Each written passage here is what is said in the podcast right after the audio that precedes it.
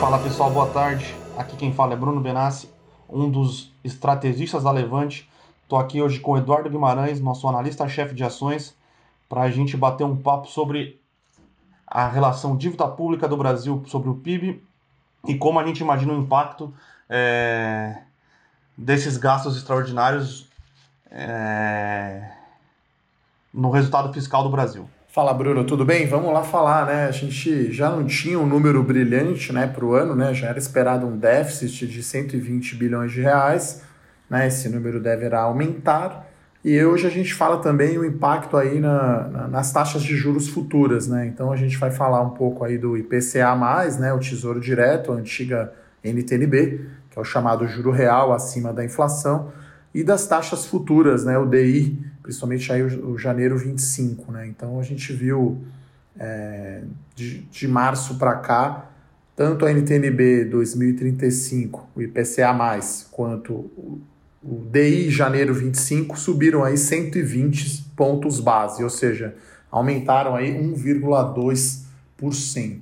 Né? Então acho que isso foi bem expressivo, né? Então você tem a NTNB saiu de 3,60 para um nível de 4,80, mais inflação. Então, o juro real hoje longo está em 4,80. E a gente tem o DI, né, janeiro 25, saiu de 6,4% lá em janeiro, agora está 7,2%. Né? Então, aumentou bastante aí.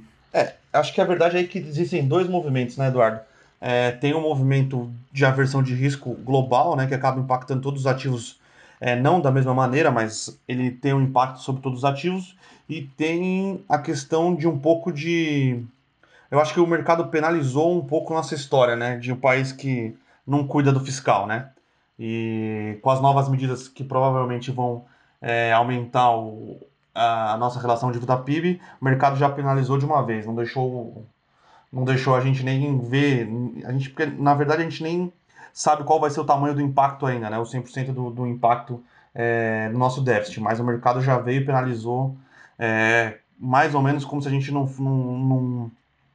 fosse capaz de controlar os efeitos aí do que o governo vai fazer para suavizar a saída dessa recessão, né?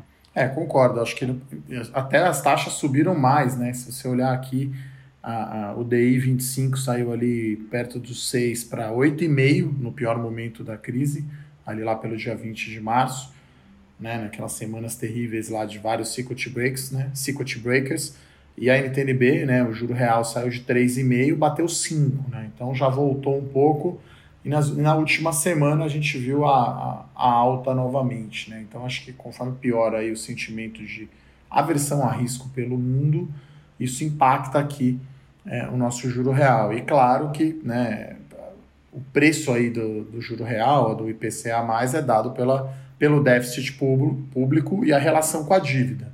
Então, a gente, nesse episódio do gabinete, né, a gente é o maior pacote de ajuda à economia, né? Então, a gente está falando aí de 1,8 trilhão de reais, isso é 24,5% do PIB, é bastante. Só que 1,2 bilhão é medida só do Banco Central, né? Então, é medida para ajudar banco público, ajudar a empresa, mais ou menos como o Federal Reserve fez lá nos Estados Unidos, né? Inclusive, eles estão, né, a princípio, até vendo se o Banco Central aqui do Brasil vai poder comprar crédito direto de empresa, como faz lá o Banco Central americano. Então, a gente vai focar aqui a nossa conversa hoje, né, Bruno, muito sobre o lado fiscal. Né? Então, a gente vai pegar... Né, o déficit, na verdade, é o quê? É a receita do governo menos os gastos. Né? Como se fosse uma pessoa física normal, né? O governo está gastando mais do que ganha, já que as despesas são um pouco fixas, aí, devido aí aos servidores públicos e às reformas que o governo quer fazer. 85% do orçamento brasileiro hoje é gasto com folha de salário, né, pessoal, seja pessoal da ativa ou pessoal da inativa, né? O inativa seriam os funcionários públicos aposentados.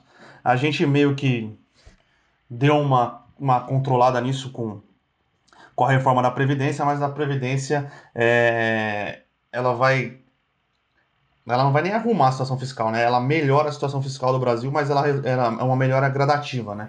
e melhora em 10 anos, né? Então, a gente tá partindo hoje de uma dívida pública sobre o PIB de 76,5%. A gente está vendo o risco país agora por volta aí de 300 pontos, né? Medido aí pelo CDS, o Credit Default Swap. E agora a conta que a gente está fazendo é como que vai aumentar os gastos do governo, né? Então, o primeiro impacto, né, fiscal que a gente está falando, né, olhando só para o fiscal, são 340 bilhões de reais, isso é 4,6% do PIB, só que uma parte é deixar a gente pagar o imposto mais tarde, né? Lembrar que a Receita Federal, para falar de boas notícias também, né, Bruno, adiou a entrega, né, para 30 de junho do imposto de renda. Então, alguns impostos foram adiados. Mas, assim, a medida do gasto mesmo que pega é 164 bilhões de reais. Né? Isso é dividido aí entre 98 bilhões do chamado Corona Voucher, né, que são os R$600 mensais para os trabalhadores informais e quem não tem renda, né, e outras medidas. Né? Então, a gente está falando aí de 2,2% do PIB. Então, esse seria aí o aumento do gasto do governo efetivamente caixa, né? Os outros é uma questão só de prazo, né? Quer dizer, recebimento que ele está adiando e pagamento que ele está antecipando, né? Então, se fosse ver a conta lá do cheque especial do governo, vamos chamar assim, né? Então, o primeiro momento iria de menos 120, que era a previsão original, né, para o ano, para menos 284. Né? Só que temos, infelizmente, uma queda do PIB, né? E aí aqui na Levante vocês já sabem que a nossa projeção, o cenário base é ficar estável, e no cenário pessimista cair 0,5% o PIB, vai haver uma queda no faturamento do governo, né? Na arrecadação com impostos, com a queda do PIB. Né? Então a gente fez uma conta aqui, que é a projeção, na verdade, do secretário especial da Fazenda, né? O Valderi Rodrigues. Ele está estimando aí o déficit público chegar em 419 bilhões de reais em 2020, né? Então, isso equivale a 5,7% do PIB.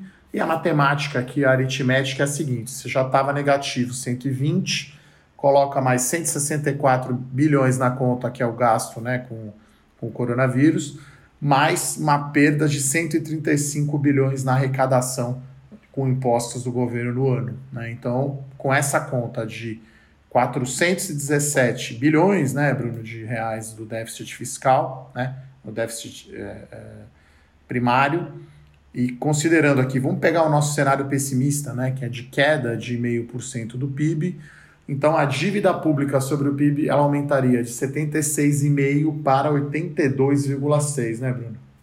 Lembrando que nossos pares internacionais aí, que são os países em desenvolvimento, tem essa relação ali na casa dos 55%, né? Então, a gente sofre por descontroles fiscais que vem aí aumentando, começaram a aumentar no governo Dilma, né? E a gente só conseguiu estabilizar agora no primeiro ano do governo Bolsonaro.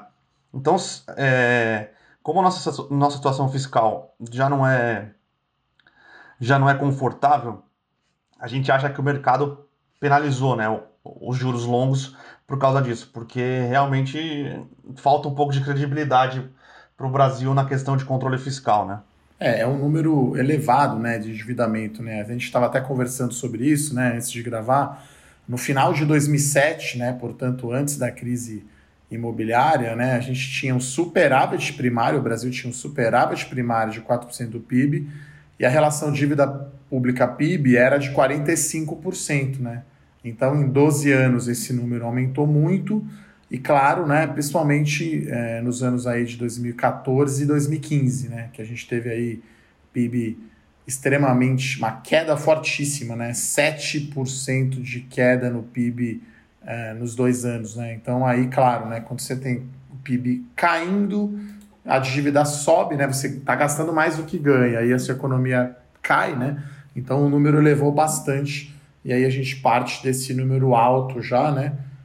De 76%, né? E aí a gente chega a 82%, né? Então é um número alto realmente do endividamento. Isso se reflete em tudo, né? No risco país e nas taxas de juros, né? A gente olha a taxa longa, a diferença de remuneração entre as taxas longas e as taxas curtas aumentou, né, Bruno?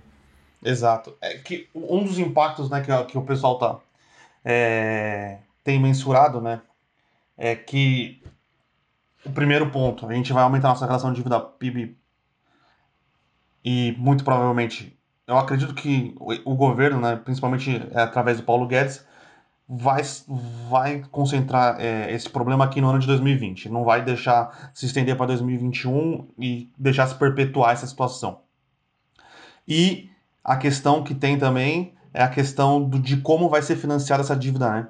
Porque uma das possibilidades é o Banco Central, ele assumiu uma parte dessa nova emissão de moeda, né? Então, como o nosso Banco Central não é independente, diferente do que é nos Estados Unidos, e mesmo que na PEC do Orçamento de Guerra esteja explicitado que o Banco Central só vai poder tomar essas atitudes no período de calamidade pública, né, que seria para essa situação específica, existe um certo receio aí do mercado de que o Banco Central possa ser cooptado em outras situações de crise, né? Então, existe a questão de que vai sim aumentar a dívida pública sobre o PIB e se o governo vai conseguir ou não controlar o déficit fiscal aí nos próximos anos e como vai ser financiado, né? Porque se o Banco Central ele for cooptado, virar um instrumento de política pública, né? De emissão de financiamento do Tesouro, a gente vai voltar aí a uma década que eu, graças a Deus, não vivi, mas a década de 80, né? Década de 90 até o começo da década de 90, onde a inflação no Brasil explodiu e um dos motivos que a inflação do Brasil era tão alta era porque o Tesouro financiava os bancos públicos, você criava moeda e que você criando moeda em circulação gera inflação exorbitante, né? É, porque ao contrário de 2008, né, Bruno? Dessa vez o Banco Central tem um nível de reservas internacionais altíssimo, né?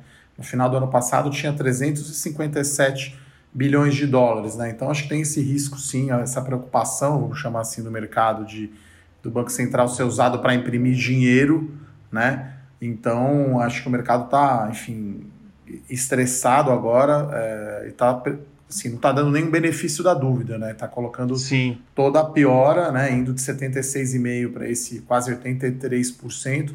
Tem até alguns economistas na rua aí com projeções piores até, né? Com queda mais forte de PIB, até com queda maior na arrecadação. Então, acho que não é tão feio assim a situação por três motivos, né? Acho que, diferente das outras vezes, a gente tem hoje taxa Selic no nível mais baixo da história, 3,75% ao ano, podendo cair mais meio aí na próxima reunião, já que a inflação projetada para o ano é de 2,72%, né, do IPCA. Então, quando você tem uma taxa de juros mais baixa, né, se o seu governo ele aumenta o déficit, né, ele está tomando mais cheque especial, ele está pagando mais juro na dívida dele que está crescendo. Então, só para ter uma ideia, de cada uma dívida total aí de 5,5 trilhões de reais, cada 1%, né, a menos na taxa dá 55 bilhões de reais a menos com gastos com juros. Então, isso ameniza um pouco, né? Tudo tem pró e contra, né? Então, a situação fiscal era melhor, sim, lá em 2008, mas a taxa de juros era muito mais alta, né? Então, o aumento do déficit custava mais caro. Tem também a inflação controlada, né? Isso também ajuda, porque com a alta do dólar, você não tem pressão inflacionária, né? E, claro, também com a economia ainda em quarentena, né? A inflação não está fugindo ao controle, que é, acho que, o grande mérito, né, Bruno? Acho que você concorda comigo, do Roberto Campos Neto e dessa administração do Banco Central, né? As expectativas de inflação estão muito bem ancoradas, né? Inclusive as de prazo mais longo, né? Sim, com certeza. Que esse era um problema, talvez, do Tombini aí, da outra gestão aí do Banco Central, né? Acho que tinha uma diferença grande entre a inflação de curto e a de longo. Agora a inflação parece muito bem ancorada. Então acho que são esses os três pilares, né, na minha opinião, que agora a situação está menos ruim ou está positiva, né? Que é juros baixos, que não pesa tanto nesse aumento de dívida, a inflação controlada e a reserva cambial, né? Então, assim, é muito importante ver como que vai ser a conta 2021, né? Então vai ter o coronavírus, o não recorrente, se fosse uma empresa, teria aí um efeito não recorrente no seu resultado em 2020, esse não recorrente não deveria se repetir no próximo ano, né, Bruno? Sim, com certeza. E a gente a gente vai entrar num ponto de definição muito importante, porque se o governo conseguir mostrar que os gastos vão ser, no exercício de 2020, conseguir passar algumas reformas, porque a gente precisa entender que o Brasil só conseguiu passar reformas em momentos de extremo estresse, né? Foi o Plano Real, foi o teto de gastos, foi a reforma, e todas essas reformas que a gente conseguiu aprovar foram em momentos de ruptura, né? Momentos de dificuldade. Então, se a gente conseguir mostrar que o exercício fiscal de 2020 vai ser prejudicado e conseguir passar algumas das reformas que a gente luta e batalha aqui na Levante, que são importantes, como a reforma administrativa, a reforma tributária, a reforma da PEC do teto de gastos, vai passar uma mensagem para o mercado muito positiva. E essa mensagem muito positiva vai fazer o quê? Vai fazer com que essas taxas de juros, elas de longo prazo, elas se reduzam, né? Ancorando novamente as expectativas.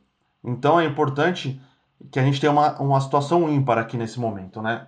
Caso o governo não consiga, aí a gente vai ter alguns anos um pouquinho mais complicados pela frente. Mas eu acredito que o momento que a gente vive é um momento muito positivo para a gente conseguir talvez passar as reformas que a gente precisa, né? E olhando agora para os seus investimentos, né? Você deve estar perguntando aí, beleza, legal falar sobre dívida pública, déficit e para o investimento. Então, o que a gente acredita? Que enquanto a gente não tiver essa certeza, não certeza, né? Mas uma visibilidade maior se esses gastos serão... primeiro, se vai chegar na economia, né? Porque esse gasto, se chega na economia, ele gera menos desemprego e menos queda do PIB, né? Então ele não é em vão, né? E qual que vai ser para frente? E aí a gente olha, né, para o Tesouro, né, para os títulos públicos atrelados à inflação, né? A gente já tinha essa preferência, né, Bruno, antes do coronavírus, né, praticamente, pelos títulos mais curtos, né? Porque a relação risco-retorno, ela fica mais desfavorável, na nossa opinião, para o título longo. Por quê? Como o risco maior é do juro aumentar, né, e não cair, porque a dívida pública brasileira ainda fica elevada, sempre que abre, né, como a gente fala, abre a curva de juros, né, subiu 120 pontos base, o efeito é muito negativo nos títulos públicos mais longos, né? A gente está falando de 2035 para frente. Então, a nossa recomendação é ficar no mais curto, que você fica com menos risco. Claro que, né, se as curvas caírem, você não vai ganhar tanto quanto no longo, mas também no cenário adverso você não perde tanto. É exatamente isso, né, Eduardo? Como a gente sabe que política é complicada, a gente acha que a simetria tá ruim para o investidor agora. A gente precisaria que o governo realmente mostrasse, né, que o exercício fiscal prejudicado ia ser só o de 2020 e, claro, mostrasse que está comprometido aí com as reformas que precisam ser feitas. Caso isso venha a acontecer, aí talvez a gente tenha um cenário melhor aí para os títulos mais longos, mas não é o que a gente enxerga agora, né? Então, para quem tem, né, e está perdendo agora nesse mês, porque, como eu falei, a taxa de juros está subindo 120 pontos, não faça nada. E recurso novo, privilegio mais curto, que no caso hoje é o 2026, né? No caso do IPCA+, certo, Bruno? Sim, com certeza, é isso mesmo. Então, você vai colocar recurso novo aí na inflação, coloca no 2026, não coloca no 35 ou 45 ou 55, porque a gente acha que pode, né, nesse curto... Né, enquanto a situação da pandemia não for controlada e a gente... Né, porque as previsões do déficit variam de 300 a 500, né? Quer dizer, sim. Então vale tudo, né? Quer dizer, tá todo mundo chutando aí os números sem ter uma visibilidade tão boa, né? E é muito largo esse range, né? De 300 a 500 bi é um range muito largo, né? Fazer projeção para a empresa já é difícil, imagine fazer projeção para um déficit público no meio do estado da situação que a gente vive, né? Então, inclusive hoje... Eu, como economista, estou defendendo um pouco minha classe aqui, tá? Então... Inclusive hoje, né, só um parêntese, né, o governo de São Paulo aqui decretou a quarentena até 22 de abril, né? Então, muita gente achando que ia acabar no domingo, inclusive esse domingo eu vi aí algumas praças e as ruas cheias, né? Quem estiver ouvindo...